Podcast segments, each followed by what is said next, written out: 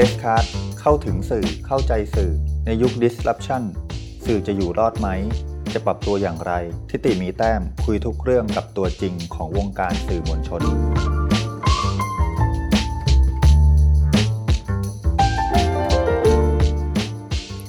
สวัสดีครับคุณผู้ฟังรายการ p e s c a t ในช่วงแรกที่ไวรัสโคโรนาระบาด ในพื้นที่ชายแดนใต้มีการเกิดขึ้นของเว็บไซต์ใหม่เว็บไซต์หนึ่งครับ ชื่อว่า d e m o t i v e เขาเกิดขึ้นเพื่อรายงานสถานการณ์ในพื้นที่แบบเรียลไทม์ตั้งแต่ผู้ติดเชื้อ การแก้ไขปัญหา การร่วมมือประสานงานกันระหว่างหน่วยงานต่างๆ ในพื้นที่ เว็บไซต์นี้อธิบายตัวเองว่าอย่างนี้ครับ d e m o t i v e คือความพยายาม ความตั้งใจ ที่จะนำเสนอข้อมูลที่เกี่ยวเนื่องกับพื้นที่ปัตตานี ชายแดนใต้ ด้วยคอนเทนต์ที่สร้างสรรค์ กระตุ้นให้เกิดการเรียนรู้ การแลกเปลี่ยน ถกเถียงร่วมกันเพื่อสร้างความเปลี่ยนแปลงเชิงบวก ให้เกิดขึ้นในพื้นที่ ด้วยความเชื่อว่าเสรีภาพของผู้คนคือหมุดหมายสำคัญ วันนี้ผมอยู่กับมูฮัมหมัดอันวันฮายีเตะนะครับ เป็นบรรณาธิการประสานงานของเว็บไซต์ d e m o t i v e เราจะมาคุยกับเขาว่า d e m o t i v e เนี่ยเกิดขึ้นมาด้วยเหตุผลอะไร และวางตัวอย่างไร กำหนดเป้าหมายในอนาคตอย่างไรในการเป็นสื่อ ในพื้นที่ของชายแดนภาคใต้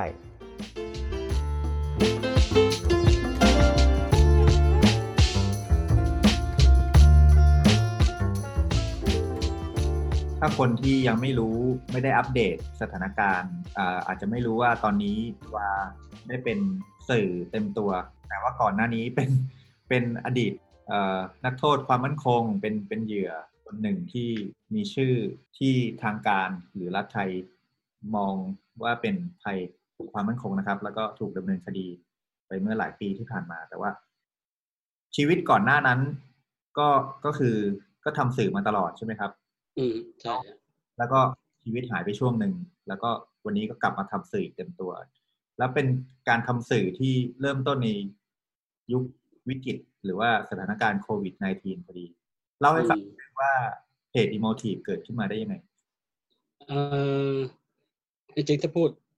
ในความเป็นส่วนตัวก่อนนะคือไม่รู้ว่าตัวเองไปหลงไหลการสื่อสารตั้งแต่ปีไหน ในตอนตอนที่อยู่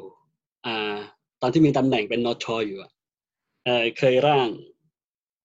เคยร่างเขาเรียกว่าอะไร ร่างแผนองค์กรสื่อการสื่อสาร เขียนไว้ตอนที่อยู่ข้างในแล้วกะว่าออกมาเนี่ยอยากจะทำตามแผนนี้และซึ่งตอนนั้นเนี่ยเราไม่รู้ว่าสถานการณ์ข้างนอกเขาการสื่อสารเนี่ยเขาไปไปถึงไหนกันแล้วเราเราเราเองก็ไม่รู้ แต่พอออกมาเนี่ยกว่าจะเข้าใจบริบทการสื่อสารใหม่เนี่ยมันใช้เวลาเกือบปีสองปีถึงจะเข้าใจ เพราะเดิมเราเรามีแค่เว็บไซต์ตอนนั้นเพจเว็บ Facebook ยังไม่ได้บูมถึงขนาดนี้ พอกลับมามันมีไลฟ์อ่า YouTube ก็มีไลฟ์มันมีบล็อกบล็อกไอไออะไรต่างๆ ที่เราต้องทำความเข้าใจ ก็เลยคิดว่า ไอไอมันมีกลุ่มเพื่อนๆที่เคยทำสื่อตอนตอนก่อนปีห้าหกตอนห้าศูนย์ห้าหนึ่งอ่ามันมันมีคนกลุ่มหนึ่งที่ทำอยู่แล้วพอมันดูแล้วปัจจุบันนี้เขาก็ต่างคนต่างทำงานสื่อที่ตัวเองทำอยู่ ก็เลยคิดว่าให้อ่าอยากจะรวมตัวคนกลุ่มเนี้ยรวมตัวขึ้นมาสร้างองค์กรสื่อสารสักองค์กรหนึ่งในพื้นที่ไอ้โจทย์ก็คือว่า แล้วไอ้ที่มีอยู่แล้วทำไมไม่ไป support หรือว่าไปรวมตัวกับเขาเราคิดว่าเราถอดบทเรียนเลยว่าเราอยากจะเปลี่ยนวัฒนธรรมการสื่อสารให้เป็นรูปแบบใหม่ในช่วงช่วงช่วงนั้นที่คิดอยู่มันจะมีหลายสำนักสื่อมากที่เป็นที่มาจากส่วนกลาง ทุกอย่างปัจจุบันมันจะเป็นเดอะหมด เดอะนู่นเดอะนี่เดอะนั่นส่วนนั้นส่วนใหญ่จะเป็นเกือบเดอะทั้งหมดเอ้เออว่ะในพื้นที่มันต้องจะมีเดอะอะไรสักอย่างหนึ่งมาคิดกับเพื่อนให้หาชื่อกันไหมตอนนั้นโพสต์ในหน้า Facebook ส่วนตัว ถ้าจะทำสื่อแบบเดอะต่างๆ ที่มีอยู่ในกรุงเทพส่วนกลางเนี่ยอยากจะมี The อะไรบ้างอยากจะตั้งชื่ออะไรในพื้นที่ ได้ชื่อมาประมาณสามสิบกว่าชื่อทุกคนเสนอมา เอามือและเขาเนี่ยเอาไงดีวะคือรูปแบบคอนเซ็ปต์ที่เราอยากจะเล่นจริง ๆ เราก็ยังไม่มีชัดเจนไงก็ก็เลยโอเคเถียงเรื่องชื่อก่อนพอเถียงเรื่องชื่อเสร็จเนี่ยคิดว่าไอ้ต้องต้องทำจริงจังละเพราะว่าทุกคนก็คุยกันเล่นๆในในแชทต้องทำให้มันเกิดขึ้นจริงก็เลยคิดว่าเออมาคุยกันมาประชุมกันดีกว่าไหม คิดไปคิดมา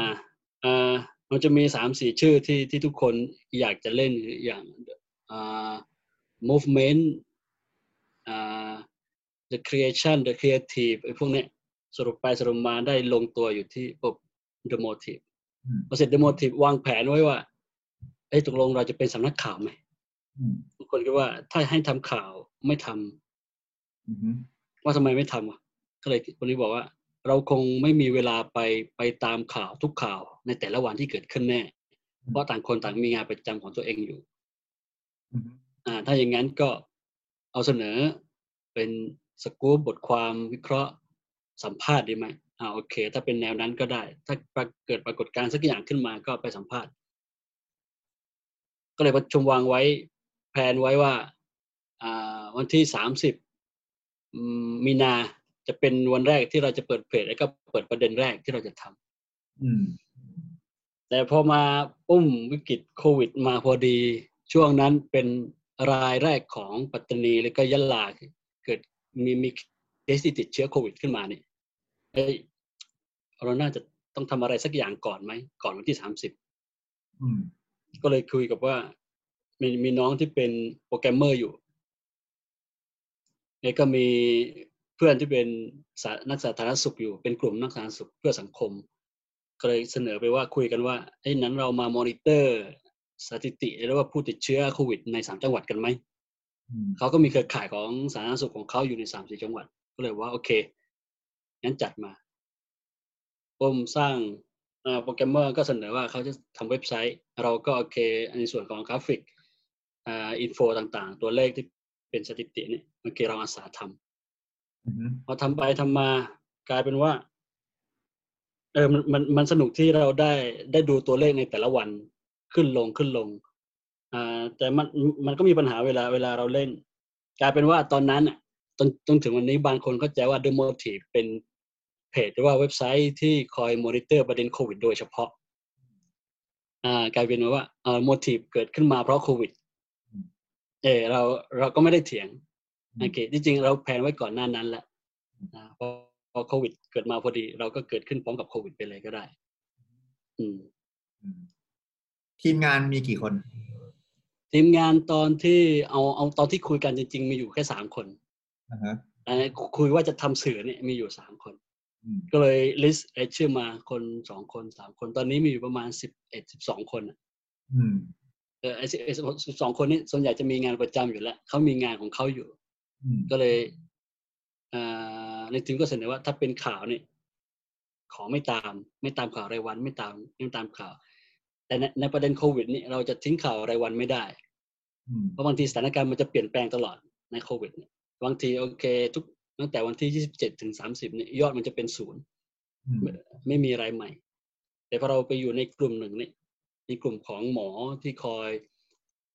หมอที่อยู่ในกลุ่มของที่คอยมอนิเตอร์ประเด็นโควิดโดยเฉพาะเนี่ยเราก็รู้ข้อมูลว่าในแต่ละวันเนี่ยมันมีมันมีปัจจัยที่คอยเปลี่ยนมันมีประเด็นที่จะคอยพลิกตลอดว่า มันไม่ใช่ที่เราจะต้องมาสรุปในแต่ละสัปดาห์ละคือเราต้องเล่นเกือบทุกวันแหละประเด็นบางประเด็นต้องเล่นเกือบทุกวันอืก็เลยช่วงนี้จะดูมันเป็นข่าวหน่อยเวลาวิธีการนำเสนอจะเป็นข่าวหน่อยแต่ว่าเท่าที่ดู นอกจากเพจที่ส่วนใหญ่ก็จะมีสถิติผู้ติดเชื้อกับ เอ่อยอดผู้เสียชีวิตหรือว่าสถานการณ์ต่าง ๆ ที่เกี่ยวกับโควิดเนาะแต่ว่าถ้าเข้าไปมันก็จะมีรายละเอียดมีเรื่องอื่น ๆ พอสมควรเหมือนกันอย่างล่าสุดใช่ใช่มีเห็นลงเรื่อง เอ่อครบรอบเหตุการณ์คือเซะด้วยเมื่อวันที่ใช่ที่ผ่านมา ก็ไม่ใช่แค่ไม่ใช่ไม่ใช่ละเออ อย่างล่าสุดที่ที่เราได้เห็นคลิปเอ่อสารคดีข่าวก็ข่าวสั้นเนาะสองนาทีกว่าก็เป็นเรื่องเหตุการณ์วิสามันในในพื้นที่ด้วยใช่ไหมใช่ประชาชนเสียชีวิตสามศพซึ่งก็ไม่ได้รับการพิสูจน์อะไรเป็นรูปเป็นเป็นเป็นเป็นรูปธรรมเนาะเพราะว่าเป็นเจ้าของฝ่ายเดียวใช่ไหมอืม ทีนี้พอโมทีฟเปิดตัวได้แค่ประมาณเดือนหนึ่งเนี่ย จากที่จากที่กระแสเรื่องโควิดอยู่แล้วพอมีเรื่องเกี่ยวกับประเด็นความมั่นคง ประเด็นเรื่องเออการวิสามันฆาตกรรมของเจ้าหน้าที่รัฐเนี่ย มันมันมันยากง่ายยังไงบ้างเอ่อต้องแบ่งคนก็แบ่งทีมกันให้ชัดอืมก็จะเอ่อก่อนหน้านี้อาจจะมีทีมหนึ่ง ทีมหนึ่งอยู่แล้วที่คอยมอนิเตอร์ประเด็นโควิด อาจจะมีกราฟิกอยู่ในนั้น มีน้องโปรแกรมเมอร์อยู่ในนั้น แล้วก็มี content content editor อยู่ในนั้นด้วย ที่ก็มีมีผมอยู่ในนั้นอพอมาไอ้สามสี่คนเนี่ยขอให้จับประเด็นโควิด คนอื่นไม่ต้องมายุ่งประเด็นโควิดนะคนอื่นก็แบ่งประเด็นที่ตนเองสนใจแล้วก็ถูกวางไว้ในตอนที่ประชุมคอนเทนต์นะก็เลยแบ่งให้เราแบ่งงานนี้ชัด ว่าโควิด เฉพาะกลุ่มคนนี้ในคนอื่นอีกอีกสามสี่คนสี่ห้าคนเนี่ยไม่ต้องมาจับประเด็น พอพอไม่จับประเด็นตรงนี้แล้วเนี่ยเขาก็มีเวลาพอที่จะไปมอนิเตอร์ประเด็นอื่นอืมก็เลยพอเกิดประเด็นปรากฏการณ์ขึ้นมาเนี่ยในในแต่ละปรากฏการณ์อย่างประเด็นเกษตรเองก็คุยก่อนหน้านี้อยู่แล้วว่าไอ้ประเด็นเกษตรตกลงยังไง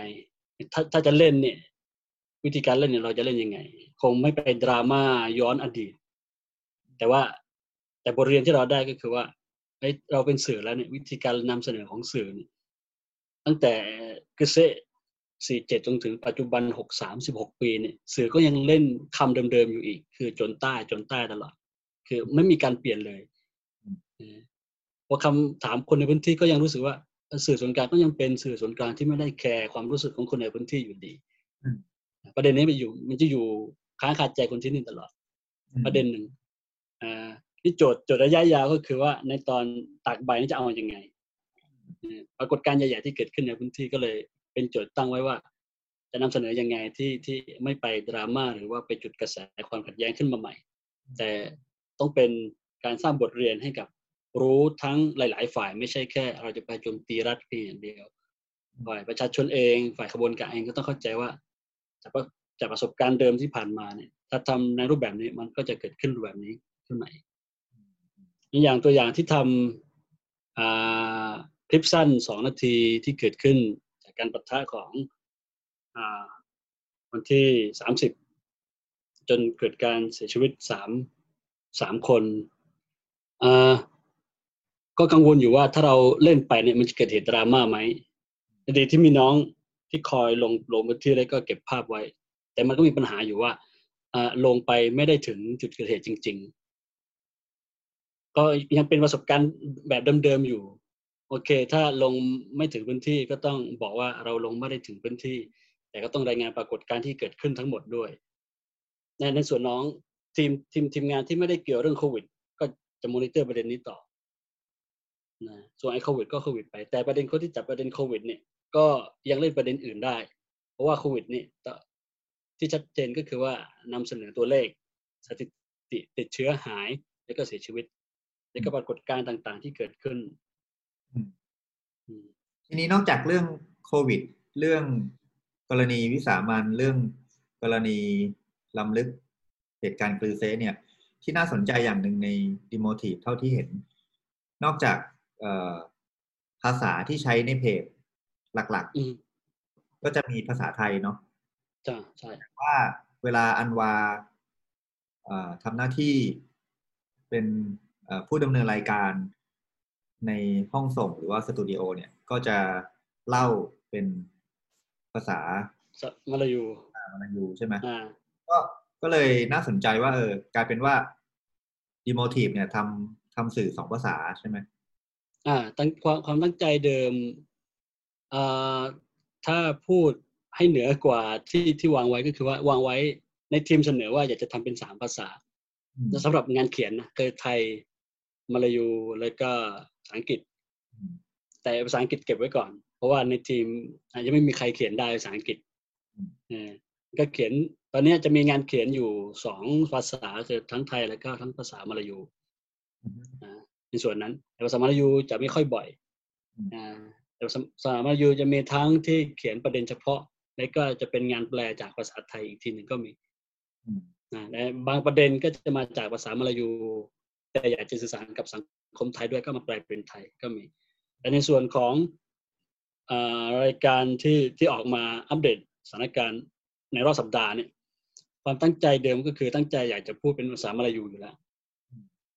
นี่คนถามว่า เอ้าแล้วไม่แคร์สังคมนอกอะเขาสามารถบริโภคข่าวสารได้อยู่แล้วในในเพจเราในรูปแบบงานเขียน แต่การสื่อสารในภาษามาลายูนี่เรา ทีมคิดว่าไอ้จำเป็นต้องสื่อสารกับคนในพื้นที่ให้มากด้วย ให้เขารู้สถานการณ์ให้เขารู้ว่าไอ้ความสำคัญในการออกมาตรการต่าง ๆ ของหน่วยงานรัฐเองขององค์กรศาสนาเองต่อประเด็นโควิด เนี่ยจำเป็นที่เราต้องต้องทำตามนะ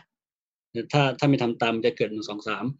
ปรากฏการณ์ต่างๆที่เกิดขึ้นเนี่ยเราจะอยากจะอัปเดตให้เป็นภาษาที่เขาเข้าใจง่าย แต่ก็ก็ยังมีคอมเมนต์นะว่าว่าภาษาที่เราใช้บางคำก็ ชาวบ้านไม่เข้าใจก็เลยต้องลดศัพท์ที่เป็นศัพท์กลางๆที่เป็นศัพท์มาเลย์ออกไปใช้ภาษาใช้ศัพท์ของพื้นที่หรือว่าที่เราเรียกว่า อ่า baso kampong ไปเลย ภาษาบ้านๆไปเลย อืมอ๋อแปลว่าภาษามาลายูนี่ก็มีมีเลเวลมีมีเลเวลของมันเองใช่ใช่คือปกติเราจะใช้ภาษาบ้านๆไปเลยอ่าแต่มันมีจุดจุดที่ที่มันแย้งอยู่ก็คือว่า เวลาเราพูดภาษามาลายูอธิบายเป็นภาษาบ้านๆไปนี่แต่ในใน info ต่างๆ ในเอกสารที่เราอ่าที่เป็นสไลด์ออกหน้าจอทั้งหมดเนี่ยจะเป็นภาษาไทยอืมอ่าเพราะส่วนใหญ่นี่เราก็เอาอ่าทีมโปรดิวเซอร์ก็เอามาจากข้อมูลที่นำเสนอผ่านเพจอยู่แล้วนะโดยไม่ได้ไม่ได้ไปแปลภาษาใหม่คือเอาเอาของเดิมมาทำเอาของเดิมมามามา present ใหม่เลย ไม่ได้ไม่ได้ให้ทีมแปลไปแปลเป็นภาษามาลายูอีกรอบนึงแต่บางทีจังหวะเวลาพอให้แปลอีก ต้องให้เขาฝึกทำอีกเนี่ย มันใช้เวลาขั้นตอนอีกเยอะไงก็เลย นั้นตัดนอกเสียจากว่าเขามีสไลด์เป็นมาลายูอยู่แล้ว โอเค เราเล่นไปตอนตอนหลายปีก่อนเนาะที่ยังในพื้นที่อยู่ ก็เป็นสื่อเก่าเป็นสื่อกระดาษเป็นหนังสือพิมพ์อะไรก็ว่าไปใช่ปะ อืมอืมแล้วพอวันเนี้ย มาทำสื่อออนไลน์เนี่ย เห็นเห็นฟีดแบ็คนในพื้นที่ยังไงต่อการรับสื่อแบบที่ที่อันวากับเพื่อนๆ ตั้งใจทำบ้างเออสันติภาพประเด็นเรื่องการตั้งคำถามสำคัญสำคัญในวิถีชีวิต โดยเฉพาะกรณีโควิด เนี่ย อืม อืมเอ่อ ดูในวิธีการสื่อสารนะ เดิมเดิมตอนที่ทำบุหงารายานิวส์เนี่ยเราเราเป็นเว็บไซต์ตอนนั้นเพจยังไม่มีเป็นเว็บไซต์ แล้วก็มี newspaper เป็นวารสารฉบับรายสะดวกที่ออกมา ก็มีรายการวิทยุบ้างเล็กน้อย ตอนที่ทำช่วงนั้นเราไม่ได้รู้เลยว่าเข้าถึงชาวบ้านมากน้อยแค่ไหน เราวัดตัวเลขไม่ได้ ไม่ไม่มีไม่มีเสียงตอบกลับว่า ได้ไม่ได้เข้าใจไม่เข้าใจไม่มีการตั้งทำเพอมาในในปัจจุบันนี้ไอ้ถ้าไม่พอใจมันเห็นชัดเจนเลยว่าเขาไม่เขาไม่ค่อยพอใจวิธีการนำเสนอ ถ้าพอใจก็พอใจเต็มที่ ปัจจุบันไอโอก็มาเพียบเลย ตั้งแต่นำเสนอประเด็นสามศพเมื่อวานโอ้ชัดเจนเลยทั้งเพจเฟซที่รู้ตัวเจ้าของไม่รู้ตัวนี่มาเพียบทำให้เรารู้ว่า เออไอปัจจุบัน การสสนองตอบต่ออารมณ์ของคนรับข่าวสารนี่มันไวกว่า ตอนที่เราเคยทำบุงอะไรยันนิวส์แล้วคือเสนอปั๊บปุ๊บฟีดแบ็มาทันทีเสนอปั๊บฟีดแบ็ไม่เกินไม่เกินหนึ่งนาทีเห็นเห็นอารมณ์ชัดเจนอ่าพอมาในประเด็นโควิดเนี่ยประเด็นคำถามซะส่วนใหญ่มันจะเกิดขึ้นเกี่ยวกับผลกระทบต่อวิถีชีวิตของเขา ซึ่งเห็นได้ชัดตอนหลังที่มีการประกาศครั้งแรกของจุฬารัฐมนตรีในประเด็นของหยุดละหมาดวันศุกร์นี่คำถามส่วนใหญ่ที่เราได้ก็คือว่าอ่ามันเป็นข้อบังคับที่ทุกคนต้องปฏิบัติตามหรือเราเราเรียกว่าข้อวาจิบวาจิบคือข้อบังคับที่ทุกคนต้องทำเอ่อมันต้องมีคำอธิบายไม่ใช่แค่สำนักเดียว หรือว่าสองสำนัก มันต้องมีหลายหลายสำนักออกมาอธิบาย ข้อมูลตรงนี้ร่วมกัน ก็เลยตอนนั้นเฮ้ยเราจะหาข้อมูลจากไหนวะในการอธิบายให้ชาวบ้านเข้าใจ ซึ่งไม่ใช่โมทีฟเป็นคนอธิบาย ซึ่งเราต้องเอาข้อมูลจากคนที่ออกหนังสืออย่างจุฬาเองต้องมีคำอธิบายอะจุฬาออกหนังสือปั๊บเนี่ยให้พอเราอ่านนี่โอเค ภาษาศัพท์ที่เขาใช้นี่ ถ้าเราเอาก๊อปปี้วางไปเลยนี่ชาวบ้านไม่เข้าใจแน่ก็ต้องเปลี่ยนภาษาด้วยนิดหนึ่งโอเคทีมกราฟิกก็ไปดูข้อมูลก็ทำไปนำเสนอมากลุ่ม กลุ่มอีกกลุ่มหนึ่งอีกสำนักหนึ่งเขาเรียกว่าตับเล็กตับเล็กก็คือกลุ่มกลุ่มเผยแพร่ที่มีศูนย์รวมของเขาอยู่ที่ยะลาเนี่ยที่ที่มัรกัสยะลา ก็จะมีรูปแบบการคิดอีกรูปแบบหนึ่งเขาต้องมีมีผู้นำของเขาอ่าเขาก็สื่อสารออกมาว่าโอเคทำตามจุฬาเอาสองจะมีอีกสายหนึ่ง ที่ไม่ได้ทำไม่ไม่ได้ตามจุฬาไม่ได้ตามตับลีกไม่ได้ตามกลุ่มดาวะนี่ก็ตามอีกกลุ่มผู้รู้อีกชุดหนึ่งเฮ้ยเราจะไปเค้นให้เขาสื่อสารนี่ไม่ได้เอาจังหวะนั้นพอดีเขาสื่อสารออกมา เราก็เลยเอานำภาษาที่เขาสื่อสารนี่มาเผยแพร่ในมูทีอันนี้เราเราเป็นแค่ช่องทางกลางที่ไม่ได้ต้องการที่จะอธิบายว่าไอ้นี้ถูกอันนี้ผิดทุกคนสื่อสารมาแล้วสำนักต่างๆสื่อสารมาแล้ว อยู่ที่ตัวคุณเองแล้วไง ที่คุณจะทำตามใครแค่นั้น แต่พอแต่พอพอเป็นช่องทางกลางเนี่ย แล้วความคิดความเชื่อ คนคนรุ่นเก่า คนรุ่นกลาง คนรุ่นใหม่ เชื่อเชื่ออะไรหลาย ๆ อย่างปะปนเต็มกันไปหมดเลย แล้วพอเลือกเลือกวางโพสิชันไว้แบบที่ว่าเนี่ย มันอะไรขึ้นมันมันเห็นอะไรบ้างที่ที่ทำให้คนทำสื่อ เรียนรู้อพอเป็นพอเป็นเพจเป็นออนไลน์เนี่ยเราต้องยอมรับว่าส่วนใหญ่คนที่เข้าถึงรูปแบบนี้ก็คือคนรุ่น ถ้าดูอายุก็ประมาณสี่สิบสี่สิบลงมา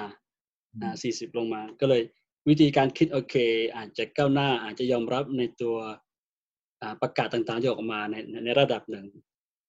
แต่เขาก็รับสารมาจากที่บ้านอีกทีหนึ่ง จากพ่อแม่ของเขาจากคนในหมู่บ้านของเขา คือ เอาชาวบ้านถามมาอย่างนี้ แล้วตกลงจะเอาอยัางไงต่อ เพราะนั้นสำนักจุฬาประกาศ จุฬารัฐมนตรีประกาศให้ยุติการละหมาดงดเว้นการละหมาดวันศุกร์ที่มัสยิดแต่ไม่ได้บอกช่วงเวลาว่าวันนี้ถึงนับไปถึงกี่เดือนกี่สัปดาห์ ซึ่งในในในหลักคำสอนของอิสลามก็คือว่า ถ้าไม่ไปละหมาดวันศุกร์ สามสัปดาห์เนี่ยสามรอบสัปดาห์เนี่ยพระเจ้าจะจะจะถือว่าเขาเนี่ยเป็นผู้กับกรอกแล้วก็จะเชื่อมหัวใจของเขาเนี่ย ไม่เป็นผู้ศรัทธา อันนี้จะเป็นเป็นเป็นหลักที่ เออเราเองก็กังวลนะเฮ้ยเออใช่ว่ะเราเรียนมาอย่างนี้ แต่ว่าไอ้สัปดาห์นี้มันสัปดาห์ที่หกแล้ว ที่เราไม่ได้ละหมาดวันศุกร์ไงคือมันพ้นคือถ้าเชื่อมนี่เชื่อมสองสาครั้งเลยไง เชื่อมไปแล้วสองครั้งตกลงว่าเรายังเป็นผู้ศรัทธาอยู่ไหมแต่มันมีหลักคำสอนอีกว่า เออ ก็ต้องทำตามผู้นำในภาวะวิกฤตแบบนี้มันก็มีคำอธิบายของเขาอันนี้คำอธิบายตรงนี้เนี่ยอาจจะต้องอาศัยไม่ใช่แค่จุฬาละซึ่งคนที่ที่ตั้งคำถามนี่ถ้าคนรุ่นใหม่ ๆ โอเค เขาอาจจะเข้าใจ เขาอาจจะหาอ่านในออนไลน์ได้ ไม่ใช่อ่าน หาอ่านเฉพาะในในมูทีฟเขาจะหาอ่านจากต่างประเทศก็ได้เป็นภาษาอังกฤษ เป็นภาษาอาหรับเป็นภาษามลายูจากอินโดจากมาเลเซียก็ได้ แต่การสื่อสารกับคนที่บ้านเขาเองสื่อสารกับพ่อแม่เขาไม่ได้ มันต้องมีส่วน มันต้องมีโต๊ะครู มันต้องมีบาบอ มันต้องมีคนที่เป็นผู้รู้คอยมาอธิบายตรงนี้อ่าก็เลยเป็นว่าคนที่ถามก็คือคนรุ่นใหม่ถาม โดยเอาคำถามมาจากที่บ้านอะ มาถามผ่านออนไลน์ ดีที่ที่โต๊ะครูบาบอผู้รู้ต่าง ๆ เนี่ยเขาก็มีทีมของเขาคอยมาสื่อสารออกมาคำถามเดิมๆที่เป็นข้อสงสัยก็คือว่า ไม่ละหมาดวันศุกร์ตกลงยังไง สัปดาห์ที่สี่สัปดาห์ที่ห้าแล้วได้ไม่ได้ มันก็มีคำอธิบายออกมา ซึ่งตรงนี้อาโมทีฟเราไม่ได้จับประเด็นนี้โดยเฉพาะ ซึ่งเราเห็นว่าไอ้มันก็มีหลายสื่ออยู่แล้วที่เล่นประเด็นนี้ โอเค ก็ก็ปล่อยให้เล่นไป เราไปจับประเด็นอีกประเด็นหนึ่ง ประเด็นอื่นดีกว่า ที่มันเกี่ยวข้องกับเชิงนโยบเชิงนโยบายไหม อย่างเช่นพื้นที่ไหนที่ที่คิดว่าพร้อมที่จะละหมาดไหมผู้ว่าราชการจังหวัดแต่ละจังหวัดคิดเห็นยังไง เราก็ไปมอนิเตอร์ ซึ่งเราตอนนี้ปัญหาหนึ่งคือเรายังไม่เข้าถึงหน่วยงานรัฐ โดยเฉพาะหน่วยงานระดับระดับปกครองสูงอย่างในอำเภออย่างเพราะว่าเราก็แค่มอนิเตอร์หน้าเพจของเขา ก็มีการเคลื่อนไหวของเขาพยายามอธิบายว่ามีการประชุมร่วมกับคณะกรรมการอิสลาม มีการประชุมร่วมกับหน่วยหน่วยงานทางการแพทย์ เพื่อหามาตรการในการผ่อนปรนต่างๆ เออโอเค เราก็สื่อสารในช่วงนี้ออกไป อืม คือเท่าเท่าที่ฟังดูตอนนี้เหมือนกับ เอ่อพอพอมันเป็นช่วงสถานการณ์ฉุกเฉินเรื่องโควิดเข้ามาเนี่ยอืแล้วมพอเห็นวิถีชีวิตของคน ในพื้นที่เนี่ยอาอาจจะเป็นผู้ใหญ่หรือผู้สูงอายุหน่อย ซึ่งก็จะมีความคิดความเชื่อแบบเดิมใช่ไหมอืมพอเขาถูกท้าทายด้วยโควิด เนี่ย มันก็มันก็เกิดข้อถกเถียงเยอะในในทางหลักศาสนาหรือหลักความเชื่ออะไรก็ว่าไป แล้วก็อืมคนรุ่นกลางคนรุ่นใหม่ ก็ก็ช่วยกันอธิบายใช่ไหมอืมอืมมีโมทีฟเป็นเหมือนสะพานเชื่อมอีกทีหนึ่งแต่ทีนี้พ อดีโมทีฟเพิ่งเพิ่งเริ่มต้นได้เพียงเดือนเดียว แล้วก็ยังเข้าไม่ถึงเอ่อหน่วยงานรัฐหรือฝ่ายปกครองเนี่ยเอ่อมันมีมันมีความยากหรือมันมีความท้าทายยังไงบ้าง ในการที่จะประสานสองส่วนเนี่ยอืมเอ่อมันยากไหม ถ้าบอกว่าจะยากมันมันก็ยากคือถ้าถ้าระดับชาวบ้านโอเค เราอาจจะเข้าถึง แต่ประเด็นส่วนใหญ่ในการหาคำตอบให้กับชาวบ้านนี่เราอาจจะไม่ไม่ได้โมทีฟอาจจะไม่ได้หาคำตอบเองโดยตรง เราอาจจะไม่ได้ไม่ได้ไปถามต๊ะครูว่าผู้รู้โดยตรง ซึ่งมันมีคลิปอยู่แล้ว เราอาจจะเพียงแค่เอาเอาแกะเสียงแกะเทปตรงนั้นมานำเสนอในอีกรูปแบบหนึ่ง อย่างการทำอินโฟกราฟิก ให้เข้าใจง่าย ๆ ว่า ในทางศาสนาในทางการแพทย์ สามารถตอบคำถามนี้ได้หนึ่งสองสามอ่า เราอาจจะเจาะกลุ่มอีกกลุ่มหนึ่งซึ่งไม่ใช่ชาวบ้าน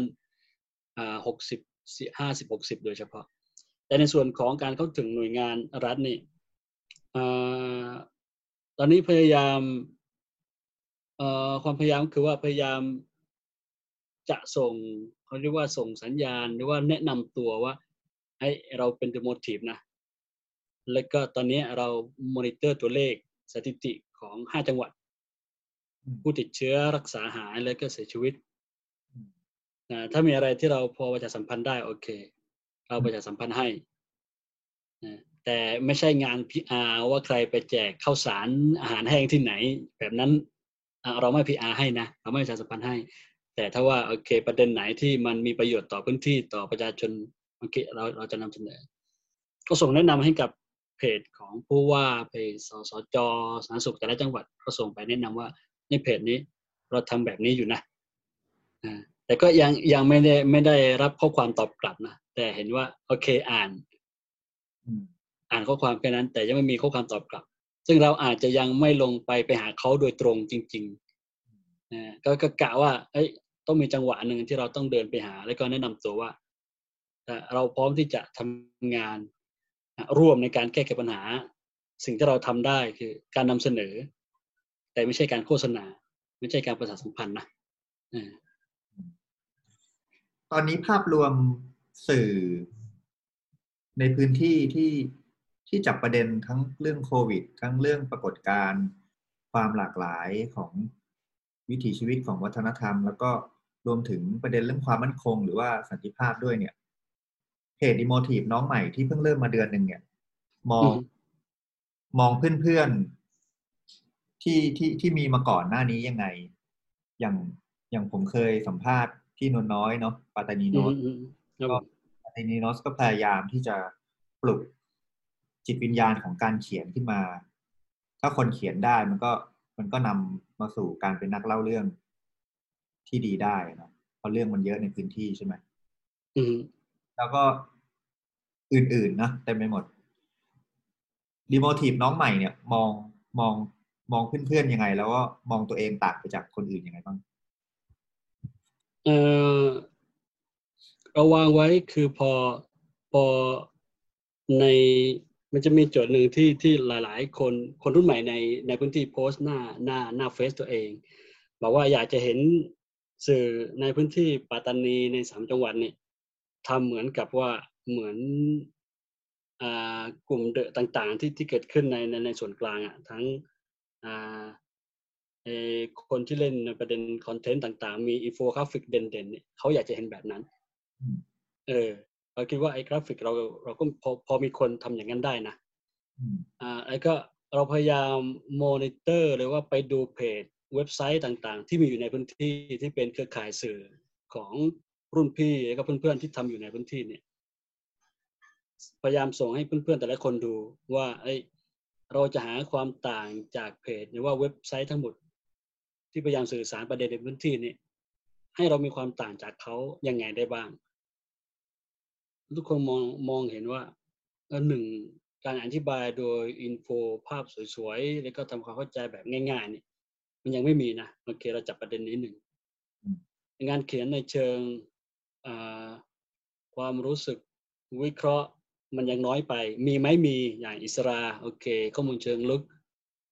แหล่งข่าวทางการทหารโอเคเขามีแต่เราไม่มีในส่วนนั้นโอเคเราเอาเฉพาะสิ่งที่เราทำได้สองเรามีทีมทำวิดีโอ ซึ่งพอดูในวิดีโอในพื้นที่นี่มีมีไหมการนำเสนอในรูปแบบวิดีโอมันมีอยู่ แต่วิดีโอวิธีการนำเสนอประเด็นเนี่ยเราคิดว่าเราทำต่างจากเขา ซึ่งถามว่าเด่นไหมคงไม่ได้เด่นอะไรมาก ไม่ได้เด่นไม่ได้เด่นจากเขาเยอะ แต่สิ่งที่คุยกันในทีมคือว่า ต้องทำให้มันต่าง ซึ่งสูตรเดิมที่เราใช้ตั้งแต่ปี 50 51 52 เป็นต้นมาก็คือว่า คือการคือการ copy แล้วก็ develop คือการไปดูเพจต่างๆ ที่มีอยู่ที่เราสนใจอยากทำแบบนั้น เราก็ copy เขามาเต็มๆและแต่พัฒนาในรูปแบบจริตที่เป็นมลายูแบบเราเนี่ยออกไป โอเค เราไม่ได้สตริกว่ามันต้องเป็นแบบนี้เป็นอย่างนั้น ซึ่งช่วงแรกๆเนี่ยผมอาจจะซีเรียสในรูปแบบว่าเอ้ยต้องเป็นแบบเรานะอืมแต่คำถามกลับมาว่าตกลงแบบเรานี่แบบไหนอืมเออว่ะ เราก็ยังไม่ได้ลองทำนี่หว่าโอเค งั้นก็ทำไปเป็นแบบไหน แบบนั้นแหละคือแบบของ The Motive กราฟิกก็ถามนะว่าไอ้ดีไซน์ของกราฟิกตกลงเป็นยังไง ช่วงแรกๆก่อนก่อนที่ยังยังไม่มีกราฟิกออกมา เออ ไม่รู้ว่ะอืม แล้วทีมกราฟิกคิดว่ายังไงกราฟกราฟิกก็ยังยังไม่มีไอเดียที่จะทำว่า โอเค งั้นถ้าไม่มีไอเดียเรามาคุยกันว่า โทนสีเราจะเอาโทนสีแบบไหน ไปดูแต่ละเว็บเออโทนสียังไม่มีใครเล่น ในปีนี้โทนสีไหน เป็นโทนสีที่ที่เขาเล่นกัน โอเค โทนสีนี้ เอาหยิบมาเล่น จนถึงสองสัปดาห์สามสัปดาห์ ครบเดือนมาเนี่ยผมถามกลับว่า แล้วเห็นยังว่ากราฟิกของ The Motive เป็นยังไง เขาตอบกลับมาก็เป็นอย่างที่เราทำนี่แหละ โอเคงั้นก็ยึดแนวนี้ไปเลยอืมทีมวิดีโอก็ถามว่าตกลงเราจะนำเสนอแบบไหนอืมอ่าทีมวิดีโอ production คิดว่ามันจะออกมาแบบไหนพอทำคลิปสองคลิปสามคลิปจนถึงคลิปล่าสุดเนี่ยที่ออกมาพอถามกับในทีมว่าตกลงเห็นยังว่าวิดีโอของ The Motive เป็นยังไงอะก็เป็นดั่งที่เขาทำนั่นแหละ นั่นคือสไตล์ของ The Motive เออว่ะ ก็เลยเอางั้นก็ยึดตามนี้ไปเลย สไตล์ของ The Motive ก็คือแบบนี้อธิบายว่ามันต้องมีขนาดเท่านี้ไซส์เท่านี้เป็นแบบนี้แต่อาจจะอธิบายไม่ได้ แต่พอดูแล้วเนี่ย รู้ว่าเป็นลายน้ำของ The Motive อืมพอดูปัจจุบันเห็นความต่างกับเว็บอื่นหรือว่าเพจอื่นไหมมันมันมันเริ่มจะจะเห็นความต่างละอืมที่ว่าเราพยายามเน้นเรื่องข้อมูลให้มากขึ้น เรื่องเรื่อง Data เพิ่มขึ้นเรื่อยๆ ดูถามในทีมมีความรู้เรื่องฐานข้อมูลไหม ไม่ใช่ทุกคน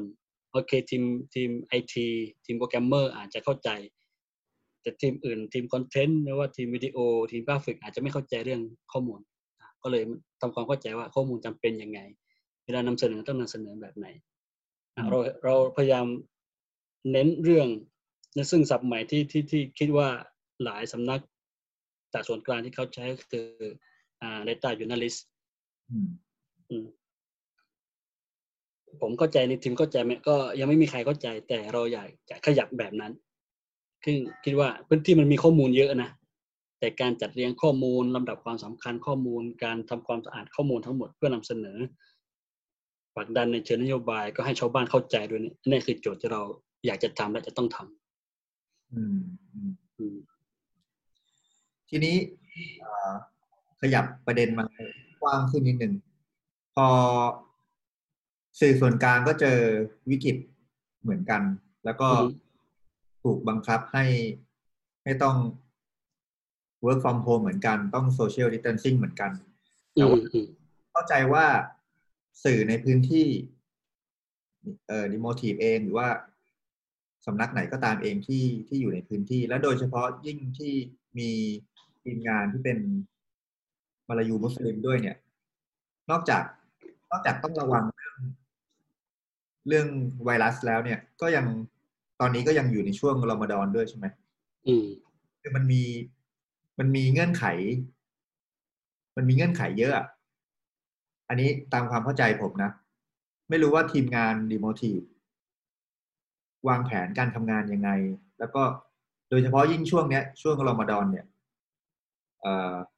มันเป็นสถานการณ์ที่พิเศษมากขึ้นอีกนอกจากมีโควิดแล้วยังไงบ้าง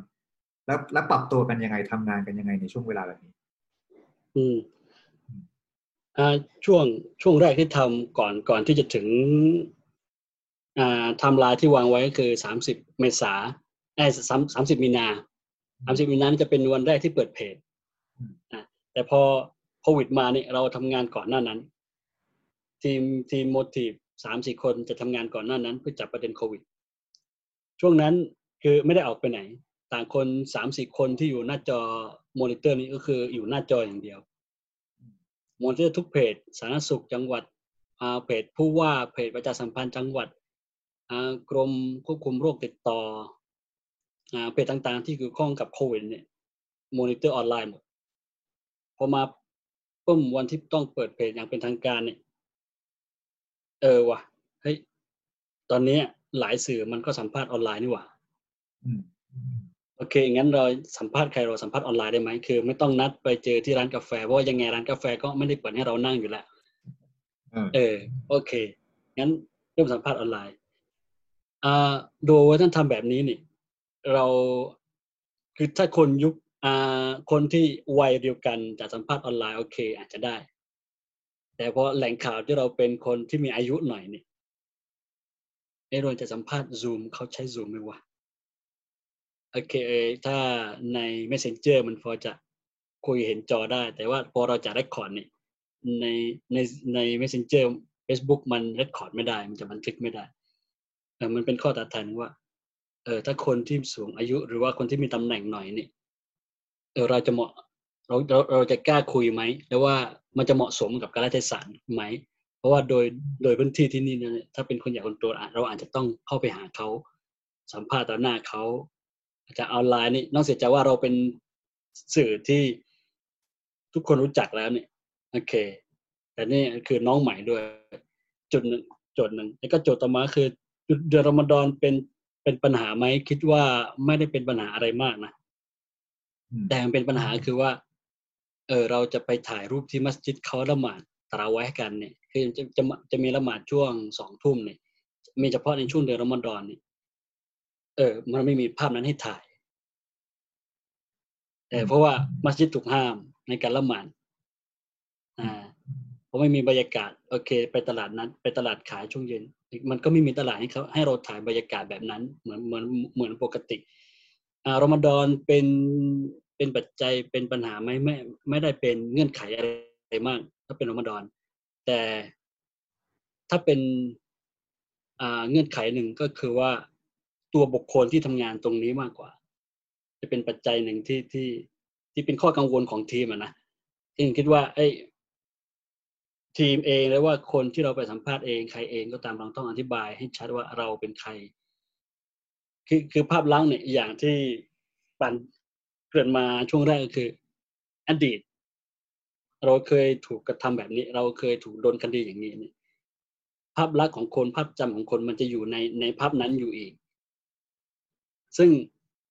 ผมเองแล้วก็ทีมงานบางคนเองที่เคยมีประวัติอะไรต่างๆนี่ต้องพิสูจน์ตัวเองแล้วว่า สิ่งที่เราพยายามทำก็คือว่าไม่ได้ทำเพื่อใครคือทำเพื่อพื้นที่ทำเพื่อชุมชนทำเพื่ออสิ่งที่เราโหยหามาตลอดก็คือสันติภาพ แต่มันต้องใช้เวลาอ่ามันมันมันต้องใช้เวลาเราอาจจะต้องถกกันระหว่างกันเองให้ให้เยอะมากขึ้น เราอาจจะต้องถกกับผู้หลักผู้ใหญ่ในพื้นที่ ให้มากขึ้นเราอาจจะต้องถกกับหน่วยงานความมั่นคง ให้เยอะขึ้นกว่านี้ อาจจะต้องเชื่อมสัมพันธ์ให้มากขึ้น ทั้งทั้งหน่วยงานความมั่นคงเอง หรือว่าบางประเด็นเราอาจจะต้องกล้าที่จะวิพากษ์วิจารณ์กระบวนการด้วยซึ่งซึ่งจุดนี้เนี่ย เออมันเป็นข้อทัดทาย อย่างสมมุติอย่างอย่างเหตุการณ์ของเมื่อวานเนี่ยโอเคมันเกิดขึ้นกับชาวบ้านที่เป็นมุสลิม แต่โจทย์โดยปกติที่เขาจะตั้งคำถามว่าอ่าถ้าเกิดขึ้นกับชุมชนพุทธทุกคุณจะเอาอยัางไง เราต้องกลับมาตั้งคำถามเราเองให้ชัดว่า เออ ถ้าเกิดขึ้นกับชุมชนพุทธด้วย หรือว่าใครก็ตามที่ไม่ใช่มาลายูถูกกระทำเนี่ยอาจจะต้องนำเสนอ ซึ่งแต่เราไม่ได้ฟันธงว่าถูกหรือว่าผิด สิ่งที่ปฏิบัติการต่างๆ เราแค่นำเสนอปรากฏการณ์ว่ามันเกิดขึ้นนะสรุปสุดท้ายมันเกิดมันจบแบบนี้ ใครผิดใครถูกเราไม่ได้ตัดสินว่า หน่วยงานนี้องค์กรนี้ผิดองค์กรนี้ถูกไม่ใช่ เราแค่นำเสนอปรากฏการณ์ออกมา ทีนี้นอกจากความยากอย่างที่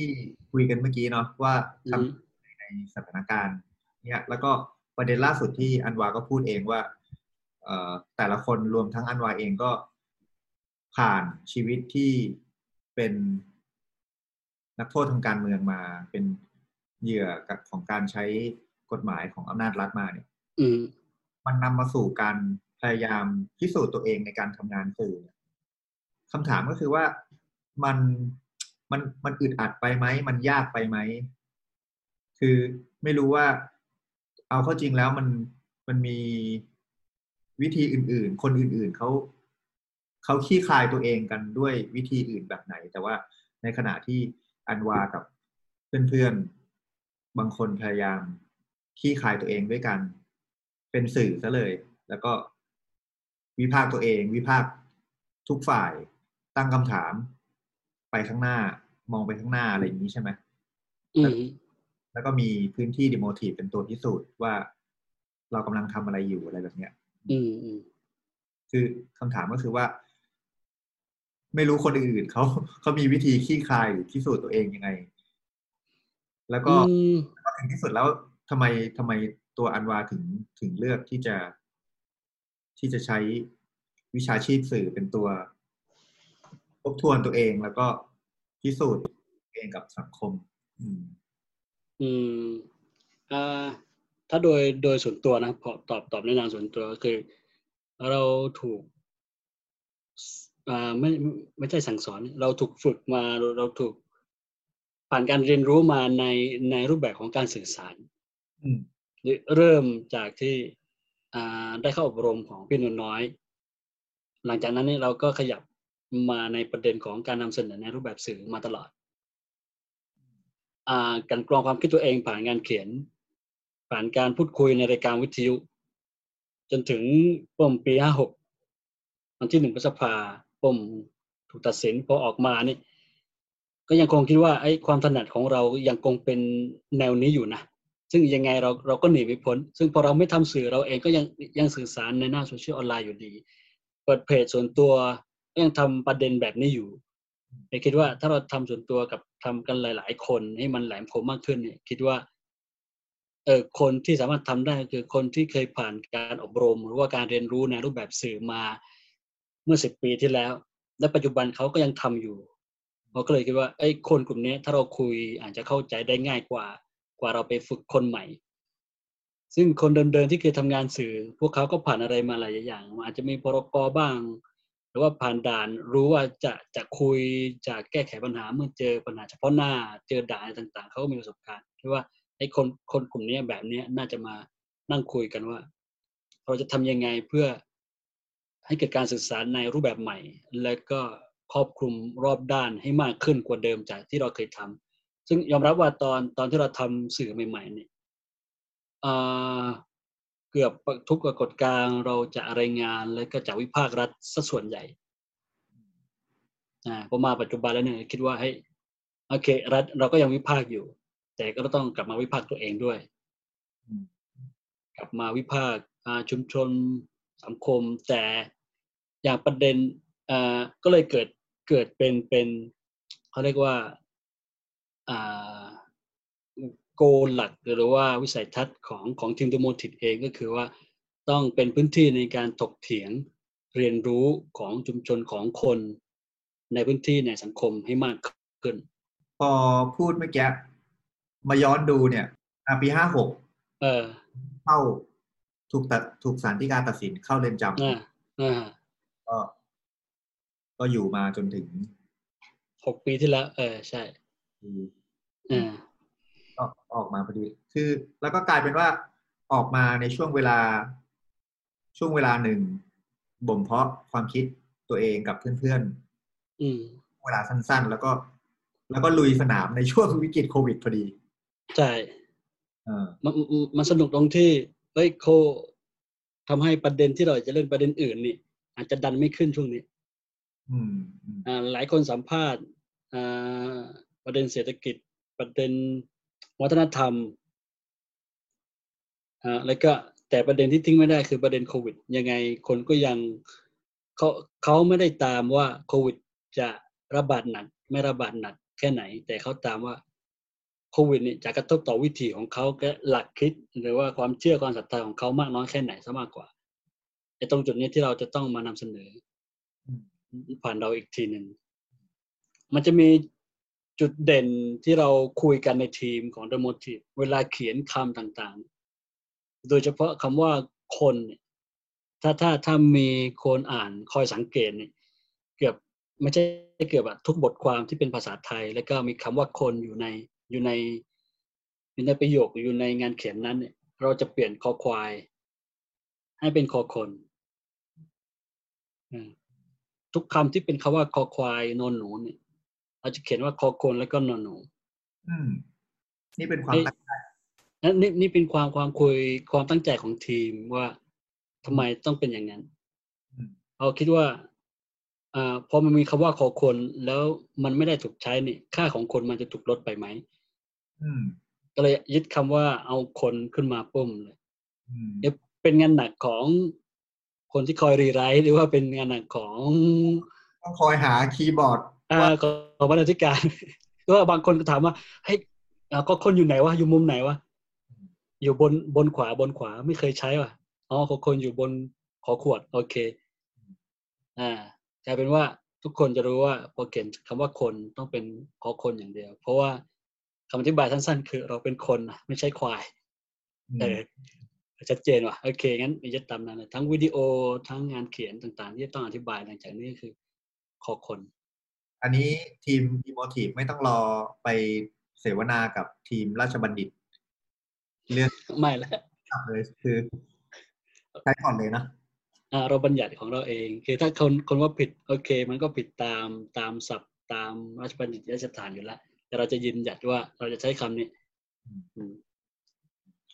ทีนี้ก็พอสมควรแก่เวลาแล้วอืมฮึห้าสิบกว่านาทีอยากถามคำถามสุดท้าย ก่อนจะลากันไปว่าว่า เอ่อพอพอตั้งใจที่จะ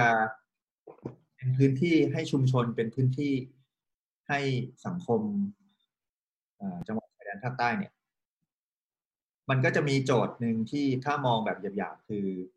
ในพื้นที่เองก็มีฝ่ายรัฐ เจ้าหน้าที่รัฐที่มีอำนาจในการ